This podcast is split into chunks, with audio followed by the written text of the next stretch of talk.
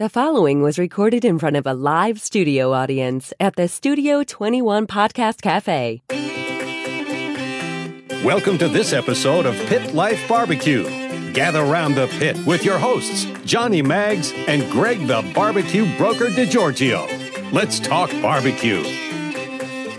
What's up, everybody? Coming to you live from the Studio 21 Podcast fade. Cafe in Salem, New Hampshire. It's the Pit Life Barbecue Podcast where we talk everything barbecue and a lot of other topics that you normally talk around the pit. Oh, yeah. As always, I'm joined by the Barbecue Broker. Yeah, dog. What's up, my man? What's up, dude? Nothing, nothing, nothing. Sharing, sharing the show out to the my personal page there. There we go. Hit that. See the Supposed to do that before the show, not when the C show Mac, starts. brother Andy. He's so unprofessional. What the hell's wrong with this guy? Well, let me start sharing. How the can show. I That's the share it first before the show actually starts? Just kind of. You tell it's a live show. How can I share it All before? right. You're right. I just jumped on Greg's bandwagon. I didn't really actually put thought into that. I just was agreeing with Greg. Neither did once. he. Well, that's normal. I should have steered known you down the wrong side. I should have known better. What's up, brother? Hi. Long time no see. Are we sitting? I feel like I'm sitting on your lap. Are we close? You're perfect. Uh, are we? Yeah, because you got to guess. You got a third person on that stage Oh, with what- you today. What's up, bro? Yeah, so technically Chris is to the just to the right of you. Yeah. He's over here. No, the other way. be You all- can see It's yourself in the- opposite. It's opposite on the screen. Don't, don't don't pay attention to the Where am. I? Yeah, it's These okay. ribs look. I'm, I'm, I'm I know. We'll talk Dude. about it after. right. You know who else's ribs look good this past week? Hours. Yes, they did. I have to say, we'll, we'll get this mushy uh, bromance thing over with real quick. Dude, that was so much fun, man. Mm-hmm. Little- that was such a good night. Did a little, little, little comp, a little competition practice on some chicken and ribs. Yeah. Six different ways. Ugh. we you know we're just going for kind of taste and tenderness type of thing not so much prettiness of the cutting of the rib so to speak so we had three racks so we split them up into halves we had six different and wow Drooling. amazing and, and the chicken And the chicken. was really good for a backyard standard but we overdid it a little bit i think Got too, too dark, but A little you know, bit dark. it was Okay. moist, tender. You wouldn't complain. Bite through skin. you It would was- not oh the skin was and what can i just for, what a pain in the ass Oh yeah, scraping the back of those skins Uh-huh. I, yeah. I don't want that job again. You want to know the you want to know the trick is getting the right angle, and the knife has to be razor sharp. If you get the right angle, you can start with the cut cutting motion and literally peel, roll the skin right You gotta off have the a back. sharp knife. If not, you're just tugging away at those Yep. skins.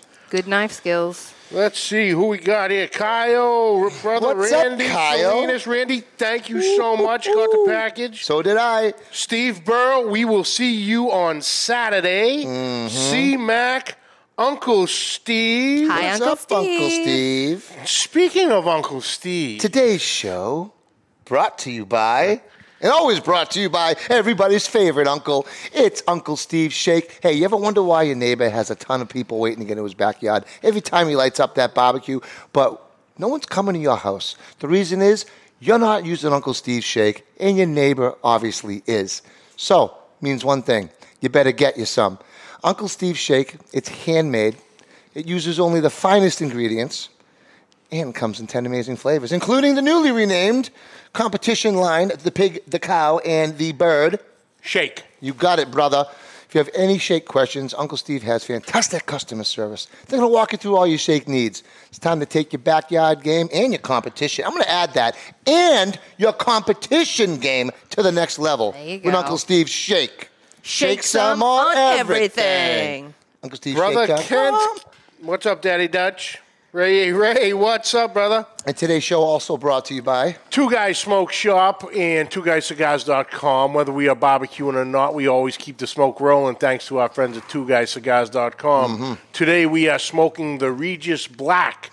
Thanks to our friends from TwoGuysCigars.com, we get to smoke some of the best cigars in the world, and so can you. Can you? Just visit TwoGuysCigars.com for your perfect barbecue companion. Now, Greg, pay attention. that- That's the number two, GuyCigars.com. All right, just in Yeah. case there's any confusion. I know you get confused. You get you get ahead of yourself. You, you get confused. But we're not confused about who's on today's show. Absolutely. n- These not. ribs almost these ribs almost look as good as ours. I'm just kidding. Let's get into it. La- ladies and gentlemen, we are happy to um, bring to you today, First time on the show. for the first time in the show, talking about his brand new book, The Four Fundamentals of Smoking Pitmaster Secrets to Make an Incredible Barbecue at Home. The Barbecue Buddha, Chris Sussman. Chris, what's up, brother? Welcome to the show, my man.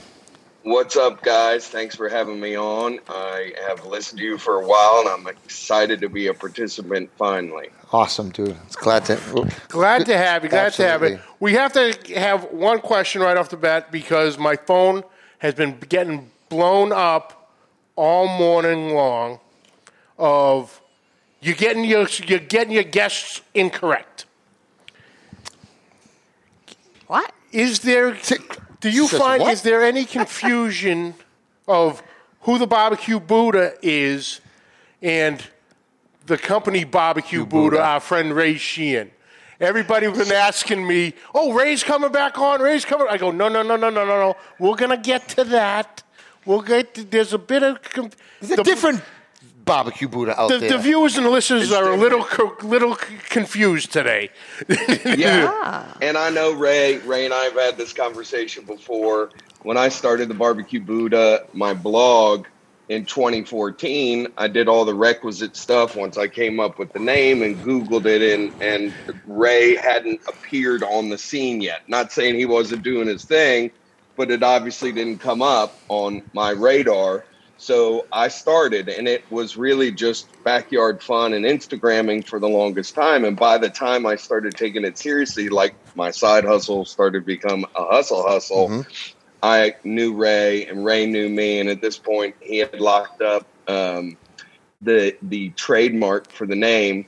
But you know, it, it it really is. I go by that's my nickname. I go by the Barbecue Buddha. His product line is the Barbecue Buddha, and at the end of the day, I'm not selling rubs and sauces. Yep. And uh, and uh, and if people get the two of us confused, and I help his bottom line, Ray's a really great guy, and I hope he makes an extra nickel off of uh, whatever whatever claim to fame I'm bringing to myself. So we're coexisting nicely. okay. beautiful, beautiful, beautiful. Because if not, there's only one way to settle it, right? Cook off. Yeah. A good old fashioned arm, arm wrestling match, and I want to be there for it. take Ray, or Ray will just take you over the top. You ever see Over the Top with Stallone? Oh man, Stay Yeah. focused. classic. Okay, go ahead. Stay focused. Stay focused. Let's Sunshine. Yeah. So, Chris Sussman, The Barbecue Buddha, fantastic book. But for anybody who doesn't know, mm-hmm.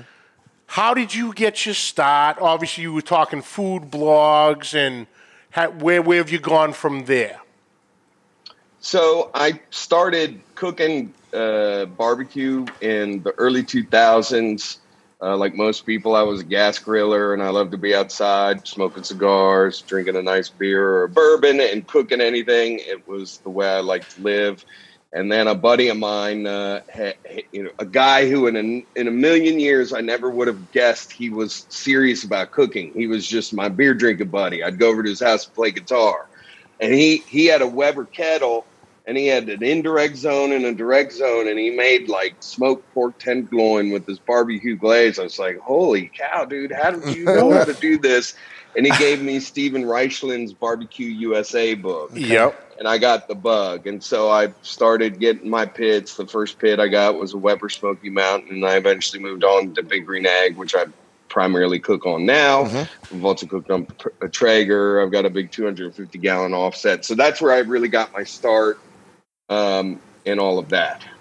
And I don't want to keep up talking and talking and talking, so I could go on. Beautiful. No, you do what you I was do, man. Virginia. I lived in Northern Virginia at the time, and I became really good friends Yep. with Chris Capell and the guys at Dizzy Pig Barbecue. Yep. Yes. And I started to get a taste of competition by uh, going, just being a fly on the wall and cooking with them and helping out any way I could. And I really saw what barbecue competition was like. But most importantly, I really got into the whole egg world. Uh, Chris Capell and Dizzy Pig were very gracious and introduced me and brought me to several Eggtoberfest until I finally uh, put together a team and was on a team that took second Nice. two years in a row, and then we finally won. Yeah. Nice. Congrats. The Eggtoberfest Yep. Choice, and that's really when when it, everything started to take off for me personally. Oh, that's awesome. How many eggs you running Yeah. now? What do you what you got? I uh well I'm I have two locations. I'm currently in between two homes. Mm-hmm. Uh, so I've got three eggs down here at the Florida home, and Mhm. I think I've got six eggs up at my Louisville home, plus Oh, wow. various other grills. So my wife is trying to get me to sell some of them, but I doubt it. And you have the biggest one, like the double X. You got that. that you got the You big know, I don't have the double X. Ooh, uh, I- why is I, that? would like to get the double X, but uh, the, my favorite one is the XL. I think that does pretty much everything. It's the most efficient. Does everything for me. What's So, what's the love the what's the biggest piece of meat you've you've gotten on the on the double XL? Uh, I did, I guess, like a small, the like a little hog. You know. Oh, you did? About, Yeah. Yeah, that can fit on pretty well. Nice, dude. That was fun cook. Ooh, little suckling pig action. nice. What I would you say? Yeah. What would you say if all the green eggers out there? Always fighting with this with the gaskets, man. Gaskets are brutal. I have a green egg. I have a large. What, what in your opinion, what's the best gasket setup uh, for the big green egg? So for the Or any longest Kamado, I guess, for that matter. Rutland gasket Okay. is, is the standard that everybody uses off market. Uh, the problem with the original gaskets with the big green egg is they weren't really designed for high heat, but yet they were selling them to be able to do the steak cooks and more importantly, Hmm. like the pizza cooks. So you'd burn your gasket out. Rutland takes high heat. And the other good thing about a Rutland is you only have to put it on, On the one bottom? side, either the dome side. or yeah, I heard that. Okay. Now, since then, Big Green Egg has come out with a new and improved, a high heat gasket that I do Oh. have on all my new eggs. Okay. That, that works pretty well. Okay. Uh, but that you have to put on the top and the bottom. As long as I don't have to redo it on an annual basis, that's all. Like, just pain in the ass. It's pain in the ass.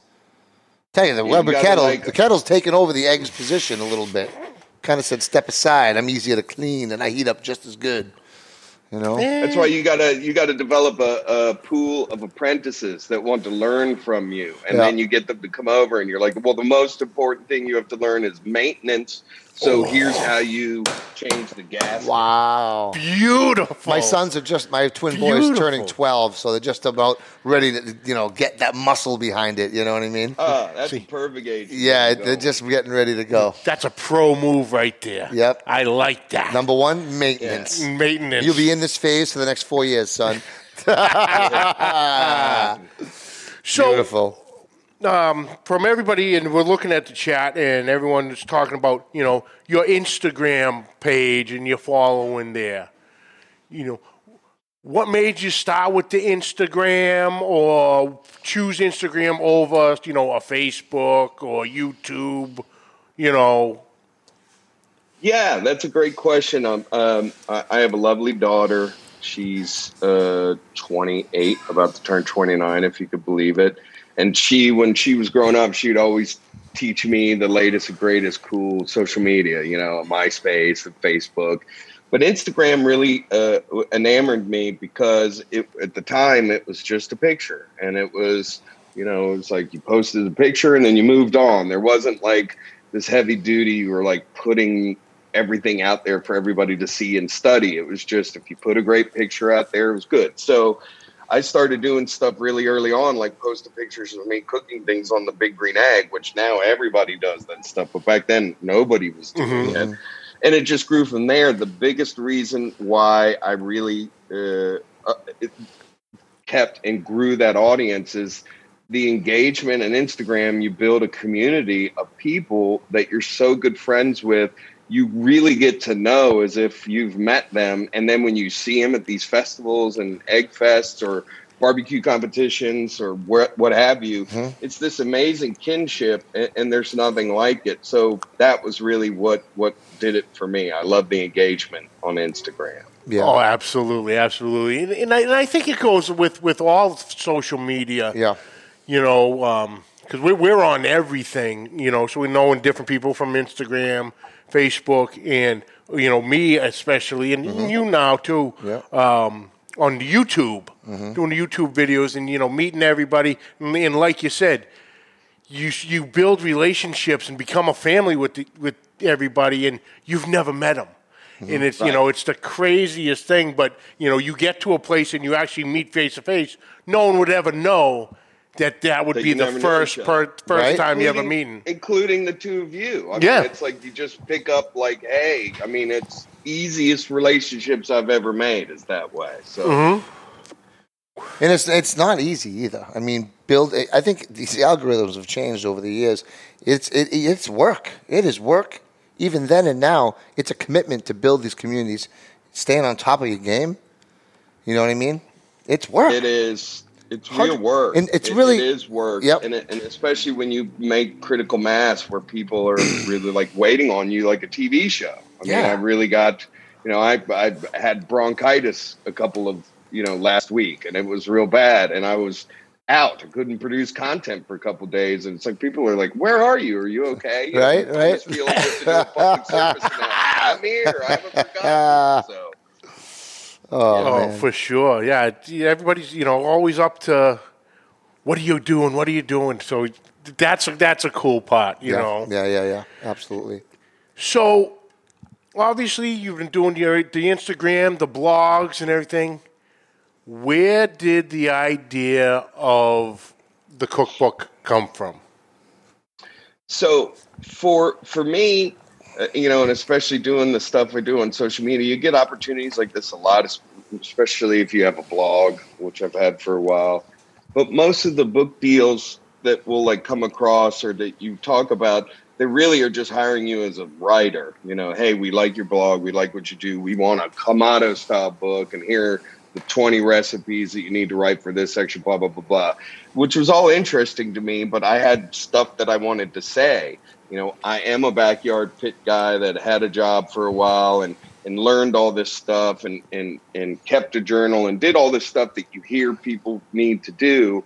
But I felt like I could now distill that into an experience to help the next generation of pit backyard pit masters learn some of these things and the reason why. I'm an engineer by trade and I want to know why. I want to be able to easily understand okay, you're telling me I need to mop or, or mist, and I get it. I'll follow that in the recipe, but why? I want to know why. So at least the why will help me follow recipes and create recipes. So the book came. Page Street Publishing is an awesome uh, uh, publishing company. Uh, they distribute through Macmillan Press, so I'm in bookstores all over the place, all over the world, and uh, I really liked working with them because they were like, "Tell me your idea for a book." They didn't come to me and say, "Hey, here's the book we want you to write." They were like, "What do you want to write?" Yeah. and I pitched this idea that I wanted to do half narrative, uh, and I wanted to do half recipes, and I wanted to be able to do in the narrative to be able to say, "Hey, I'm you, you're me. Uh, these are the lessons I learned." I'm not telling you any gospel. I'm not saying fat side up, fat side down because that's the way you're supposed to do it. I'm telling you, here's what I've learned and why, so you can make up your own mind. And most importantly, you could get some of that experience for yourself and not just be beholden to recipe hmm. writing and reading. Makes sense. You having some trouble there? You okay? Just like myself, it's a whole balance issue. You do seem off balance from time to time. The book's top heavy. When you I get don't- 300 plus pounds, you let me know how your balance gets there, son. ah, Sorry, You, Greg. you move with this for 20 something years. You you tell me how your balance goes. getting there. So, the four fundamentals of smoking, and like I said, I've I've had this. Um, Charlotte at Page Street was great, great enough to get a, get us a copy early, and this is fantastic. Dude. It it really is. You know, everybody Page Street um, works with puts out an incredible book. I have not seen one yet that uh, you know I've been disappointed. Everybody has their own little spin, their tech, tips and techniques, and it's just great to see everyone's different views on things. But what I like about yours, Chris, is the four fundamentals. Well, you know, there's regular cookbooks, but you break it down, like you said, half the um, recipes and half the fundamentals, narratives. You know, and it starts off with fuel, combustion, and wood. You know, what is your idea on the best fuel, best way to get a great combustion, and the types of wood to choose? So, great question. Uh, this book, another thing about the book, even though I primarily cook on Big Green Eggs, the book does cover Weber Smoky Mountain and Traeger grills. So, I wanted to really approach to all barbecuers in their backyard, whatever they're cooking on, and sort of decouple combustion from smoke or from wood, right? The, most people are like, "Oh, well, you burn the wood, and that's that's the that's how it works." And I want them to understand that in a charcoal grill, you know, you're using charcoal for the combustion and wood for smoke, and a in a Kamado grill, you're using lump charcoal and, and wood for smoke, and in a Traeger, you're using electricity for the combustion mm-hmm. and the pellets for smoke. And here's how to think about each of those things, and here's why that's important. The biggest so what from there, well, I should stop, and then and people will be all excited and then they have to go buy the book. But I'll give them a secret.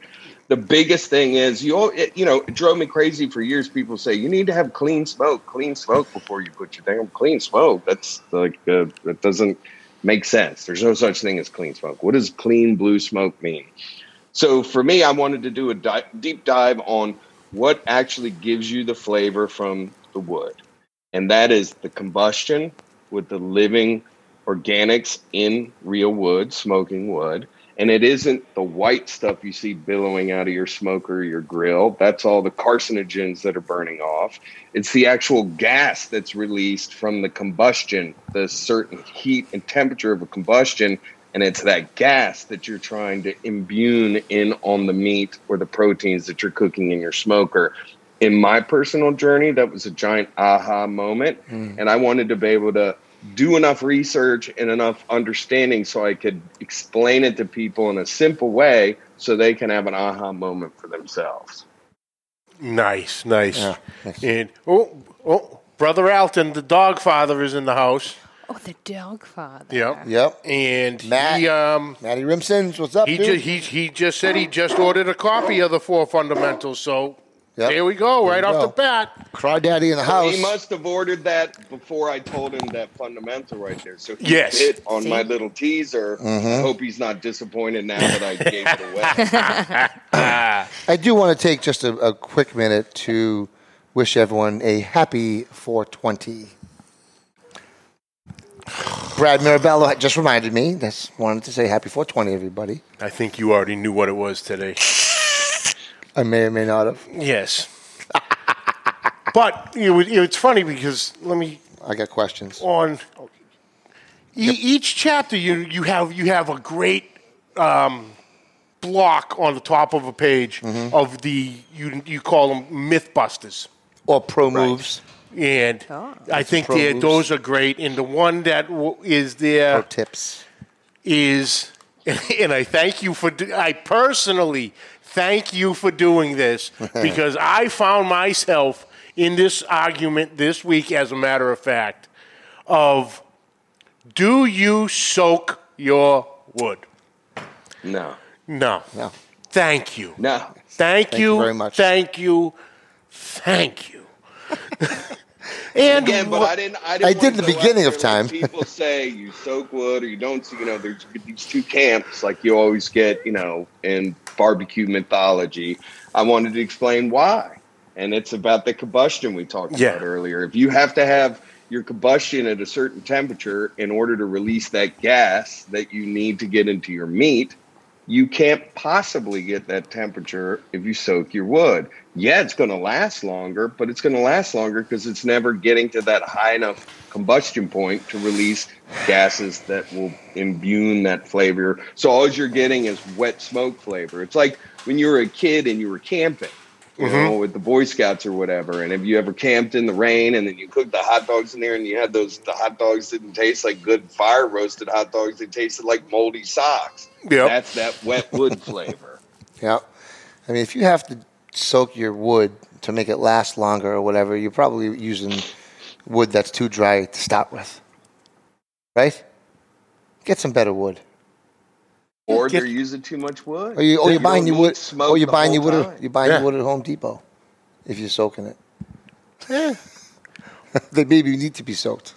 the, the number two fundamental, which I find this one absolutely fascinating, controlling humidity. Mm-hmm. Now, So we, is that the talk about is there Go ahead. humidity of in you know New England summers, you know Florida humidity? We talking general humidity or humidity in your cooking vessel? it's specifically humidity in your cooking vessel Mm-hmm. and why that's so important. However, I do go into the book when you're in higher altitude or hotter environments or colder environments, the need for insulated fireboxes and what grills do it better than others. But that chapter and that fundamental specifically is I want to set the reader up to say, hey, you know, here's how you generate smoke flavor. You have combustion at X and you get this gas, right? Well, then where does the gas go? How do you get, how does the gas get into the meat? How does the gas give wood flavor to your barbecue? And the answer to that is humidity. You need to have certain humidity inside of your environment to uh, for the gas to stick to. If your pellicle or the pellicle is the, the film on your uh, uh, meat as it's cooking before it forms the bark, if it's too dry, there's nothing for that gas to stick to. If it's too wet, it will just bounce off. So it's that perfect management of that pellicle and when to mist and when to mop. And in what environment do you need a water pan versus another environment where you don't? And those are the things i want to explain. It's that one-to-one gas to humidity that's giving you the flavor that you're looking for in your backyard barbecue or in any barbecue Yeah, like And that said, could make it a was- difference where we are because whether you know you're in a cool, you know, fall or winter versus uh, August, July when the humidity is Yeah, peaking. You know,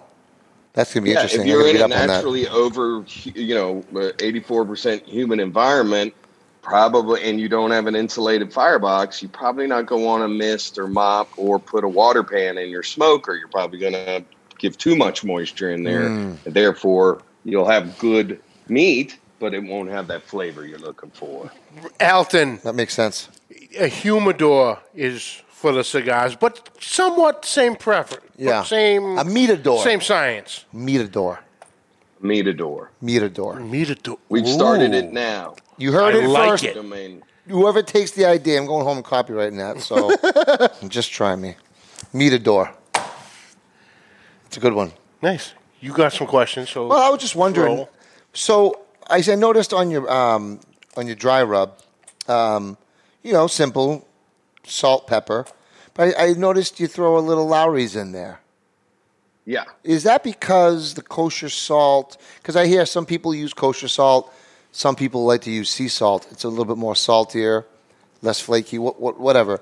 Do you throw it on there because you don't think you're getting enough kosher salt, or why? Why? Or just like the flavor that Lawry's gives in in the It's- in the rub?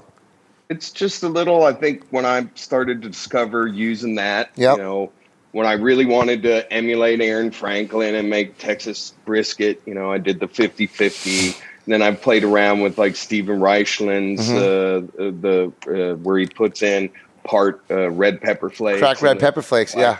yeah Yeah, I've seen it. great. Yeah, yep. Uh, but and then a lot of other people like to put cumin and all these other aromatics Mm-hmm. in there, and I like that. I like other rubs on brisket, but I really wanted to do something different with my Texas style brisket that would make people feel very familiar, like it's the salt and pepper that they used to, but there's a little like, hmm, you know, something new to them. Mm. Yeah. And so by taking out some of the kosher salt and supplanting that with Lawry's, which has trace amounts of that type of stuff. It's got a little garlic salt in there. It's got a little uh, other aromatics in Yep, that. yep. I think it just gives that enough of a hmm, this is different but good and familiar Yeah. to the people that eat my brisket um, that I wanted to share with the readers.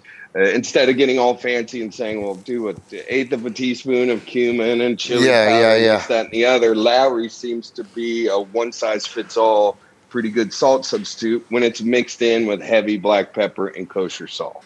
And you know, it's the reason why I ask is because I just bought my first bottle of Lawry salt this week. I, told, I, I showed it to you. I was like, you know, I never use this stuff, but I like to see a lot of cooks use it in general, not just in barbecue. So I, I bought myself, and I was trying to figure out how can I implement that. And um, what did we throw a little bit on the chicken? A little, a little Yeah. coating. It's got a little cornstarch in it too, Lawry's. Yeah. And, and it's the granules is so So fine. fine. So it's like the meat church rubs. You know, it gives a really good foundation where Mhm. with the large crystals of kosher salt and the heavy mashed black pepper, it's hard to get coverage. And so Lawry sort of lays this foundation down that evenly spreads the the the seasoning over the brisket. Totally. We put some regular uh, rub on the bottom of the thighs, and then under the skin, before we laid the skin over, we, I did a little coat of Lawry's, laid the skin on top of that. We already scraped the bottom. We would practice in competition style, but I'm thinking that Lawry's maybe soaked a little bit more of that moisture out. It was it was really nice bite through skin, and then I came over Yeah. came over the skin with a little bit of rub after. But the Lawry's, it's a new secret weapon. And just like uh, and just old like new we secret were talking weapon. earlier about replacing the gasket, you Yeah. just need to get your son to take the fat off the skin of your chicken thigh. ah, yep, hundred Promo. percent promo. Promo. and then and then your problem is solved. You see, they call me the barbecue Buddha. For That's right. Genius. Genius. So one one other question I had. So you I love your pro tips as you go along. One you had on the brisket, if you mind if I just throw it out there. Uh, it, Sure. it, it, it's you know it's about the common debate of the fat side up, the fat side down, and you know a lot of people talk about no, that really depends on your smoker, right? And that if your heat source is coming from the top or the bottom or whatnot. So I noticed that in your pictures when you're cooking on, on your egg, you go um, you know the heat source is from the bottom on an egg, but you you go fat side down on that to protect. Now I've always looked at the egg and being an egg owner myself, that heat deflector plate in there, making that heat come up and it comes right back down on the brisket on the top of the brisket. So it's almost like top down, bottom up in the egg. It's almost like you could have your choice. Have you ever Right. cooked fat side up on the egg, ever, or have you I have before I started, you know, at the beginning Yeah. of my journey, you know, you there was this huge debate, fat Right. side up, fat side down. Totally. And, and as I've studied it, I've realized a lot of that advice I was given early on was just somebody else's barbecue religion that they Yep. had been taught. They Right. didn't know why they were telling you fat side up or fat side down.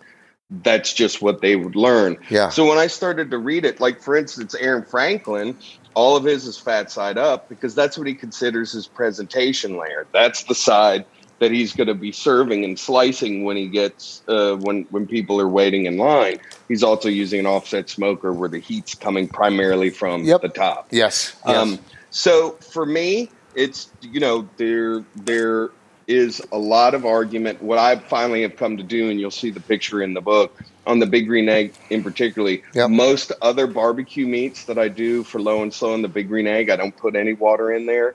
But for a brisket, I'll put like a little quarter steam pan in Yep. the back filled Yep. with water, and I think that sort of offsets what you're what you're getting from the top down oh, I um, see. I see. you're getting that extra humidity Yep. in there and moisture, but you're also sort of giving a heat sink, if you will, for that heat when it's bouncing around the dome. I've went back and forth.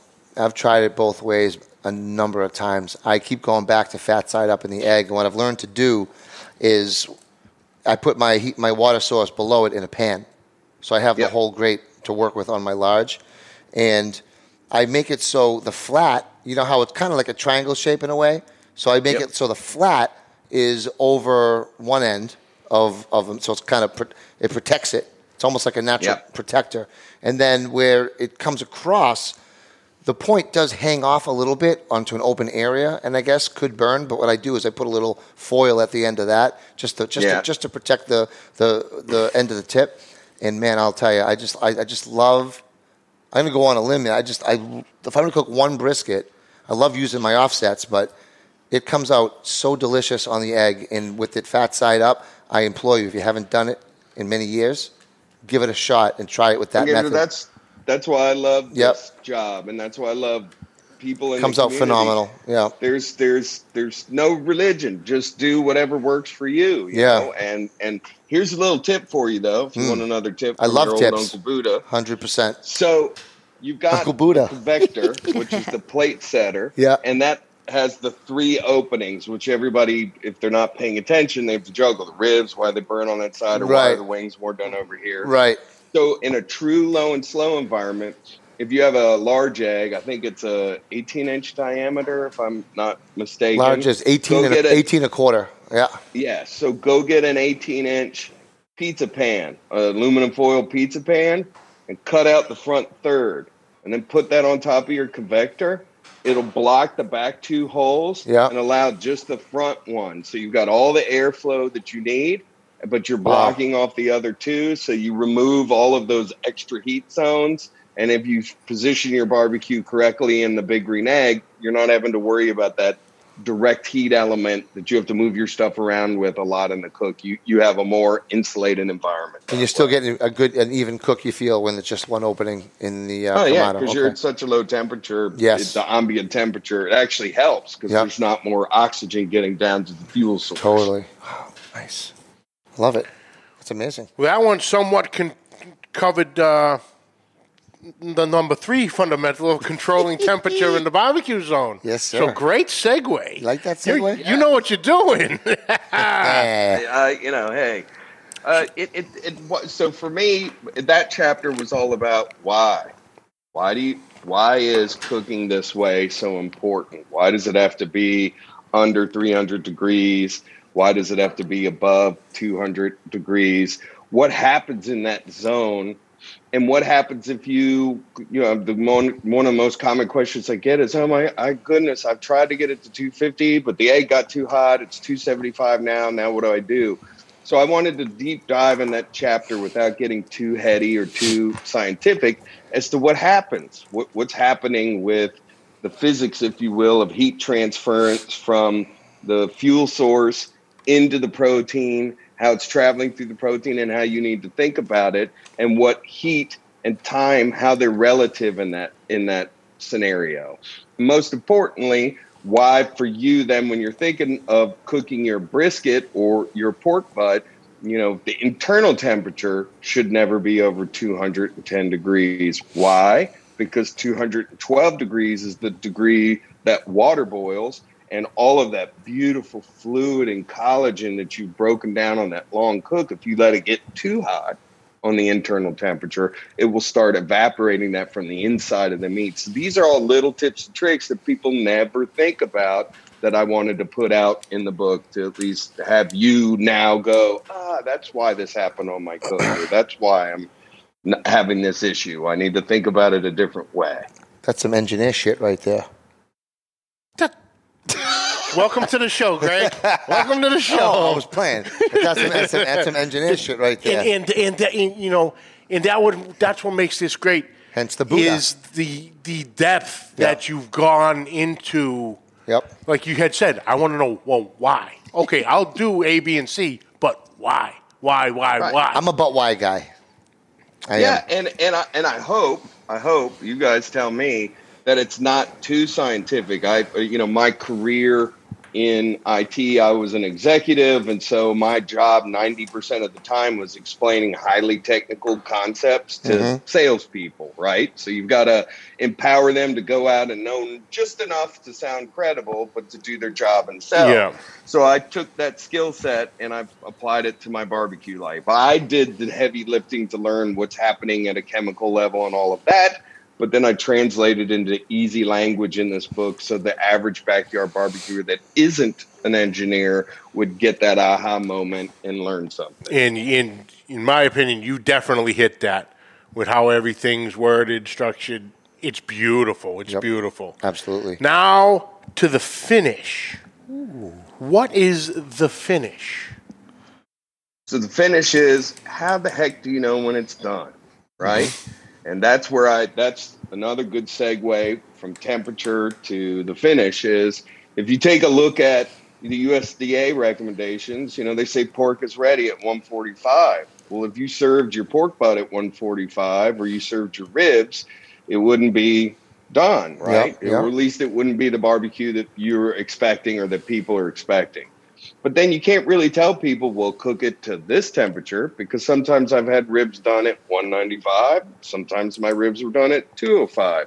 What are all the variables that go into that? The Yep. meat selection, the thickness of the meat, the fat, intramuscular fat, and all that stuff. So the finish is taking into account all of these variables. You you want to be able to think, hey, this is the type of meat I have, this is the size of the meat I have, this is the uh, uh, the way I'm going to cook it, the temperature I'm going to cook it. It should be ready between this range but then, what are the other things that you need to think about in addition to temperature that are going to tell you? Visual cues. Is your bark set? You know, if you spritz the bark, is it runny or has it been set on your bark? You know, that's a huge one. Um, probe tender. If you're putting your probe in to check the temperature and it has resistance when you slide it in and out, then it's not ready. I always say it's like if you had a Ziploc bag filled with creamy peanut butter, it should feel like that. You know, a little resistance, but pretty much easy to go in and out. Yeah. And then uh, visual cues, like for ribs, my favorite one is the bend test. I cook my ribs until when I pick them up, they bend over, but they don't break, and a little little crack forms in the meat. So taking in all of these things and, and applying it to the temperature and the time allows you to decouple from following a recipe saying, oh, well, the recipe said cook it for 10 hours until 205 and it should be done, but nobody liked my barbecue. If you look at all of those cues in totality that tell you when it's done, mm. you won't be hamstrung by the recipe. You'll be in control of the recipe. You know, the people that that was the U, it's the USDA that puts out the meat. You know, the chart of when meat is done. Is that right? Like Right. medium, medium rare. Well, obviously they weren't barbecue people. Yeah. I'm just saying. Well, they've got to. They just never said that guy. I feel bad for the poor bastard that tried to cook a, uh, a brisket medium rare, Yeah. and then just like looked in the mirror and said, "What the hell did I do wrong here?" And his Yeah. wife called him worthless, and now he's sleeping in the doghouse. You All because of of the US experience? I just got out of the sleeping in doghouse last week. I'm not in the oh. doghouse anymore. Uh, My doghouse has a smoker in it, so I'll sleep out there. Thank you, Chrissy. Thank Wayne, you. what's up? Wayne coming from uh, us live from New Zealand. Wow, what's up, welcome, Wayne? brother. Welcome. So, Chris, while in our last couple minutes here, I have looked through the book, and like I said, I don't want to go dive too deep into the recipes because you all need to get this book. Mm-hmm. So, but I picked out two that jumped right out at me because I found them extremely interesting. The Kentucky hot brown stuffed pork loin. Ooh. That's a mouthful, and I'm going to assume in many different ways. Yes. Wow. So, if you're familiar and your viewers are familiar with the famous sandwich from Louisville, Kentucky, from the Brown Hotel, it's called the Hot Brown, and the the the origination of that sandwich was back in the 20s in in the dancing clubs and stuff that the youngins would go to.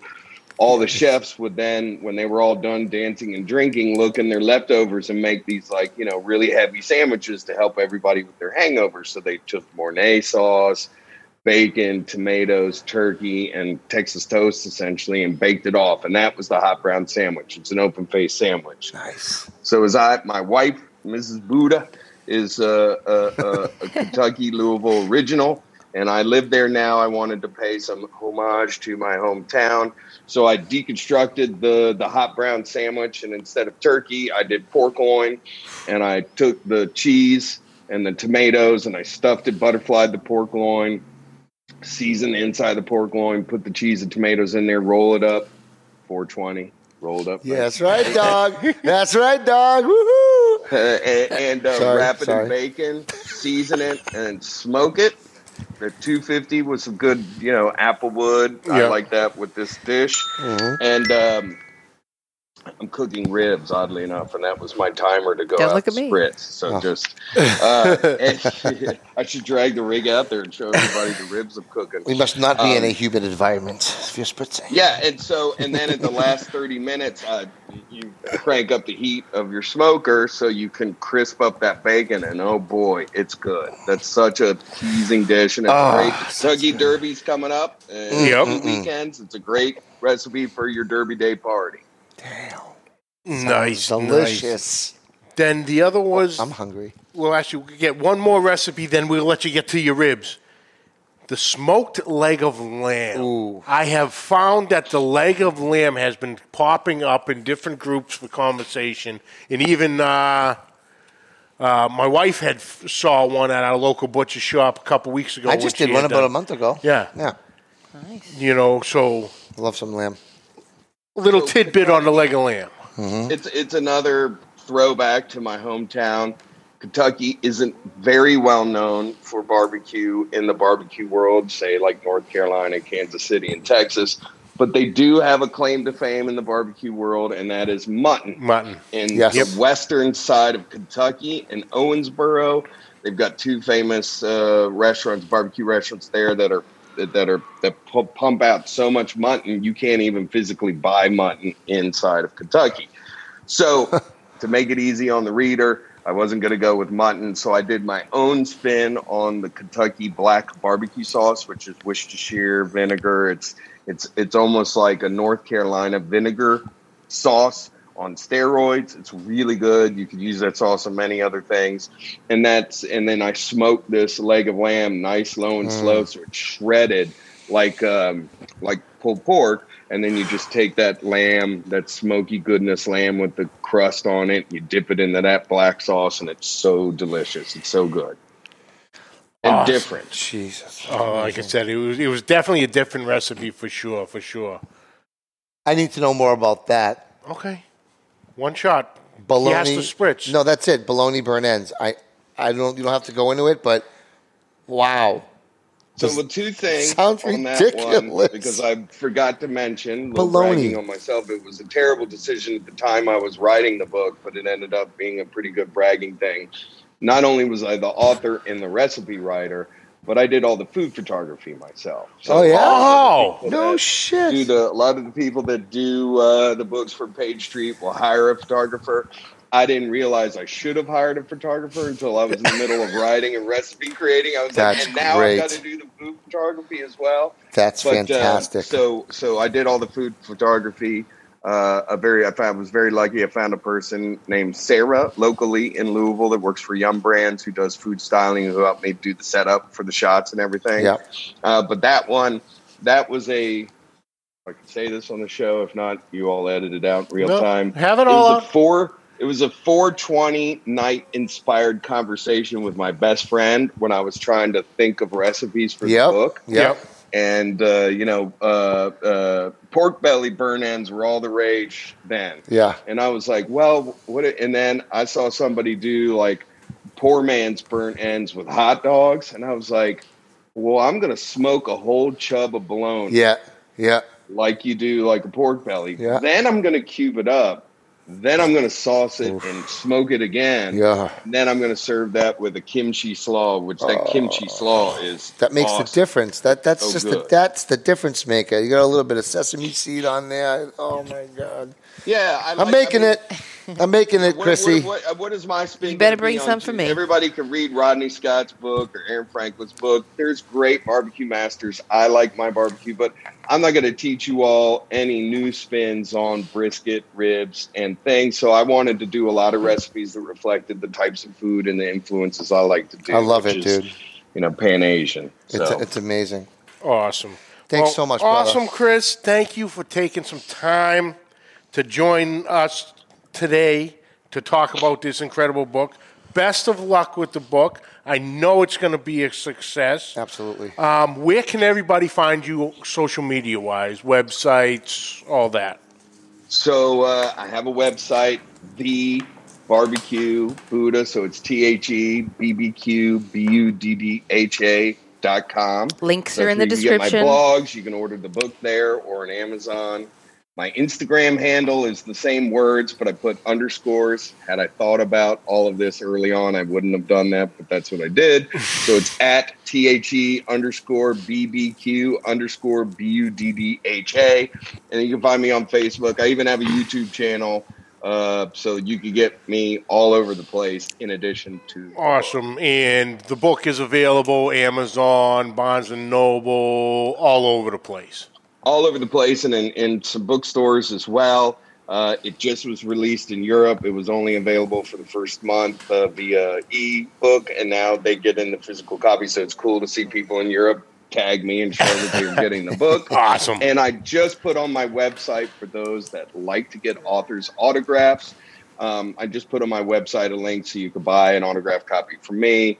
I'll sign it, send it to you. You let me know what you want to say, and then I'll be back in Louisville in two weeks, and I'm going to be doing a string of live book signings, Awesome. and hope to be a Dizzy Pig later this summer to do a live book signing in Northern Virginia. So cool, man. Good luck with all that, man. Awesome. Well, once again, thanks, Chris. I appreciate it. This was awesome. So much information. Like I said, I'm I geek out on barbecue stuff, and Yeah, yeah. and uh, the the the deep dive and into some of the topics is right up my alley. So, it's far from my words. Great job.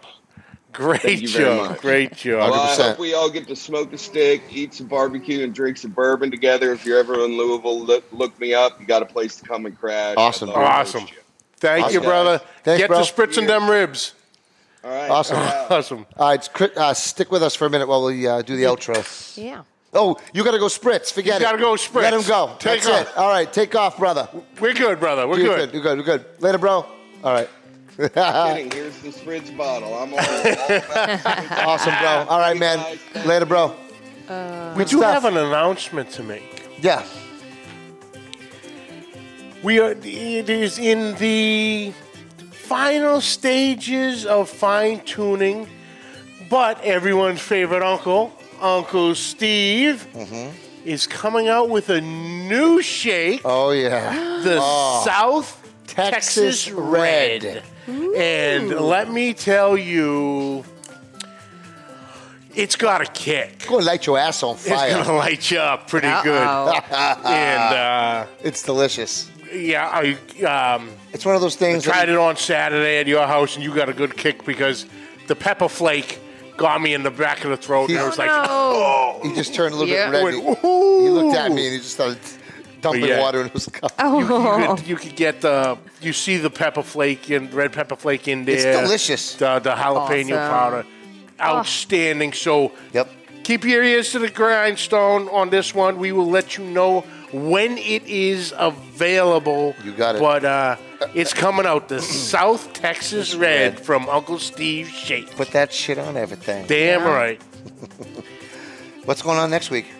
Next week, whoo, baby, I am excited.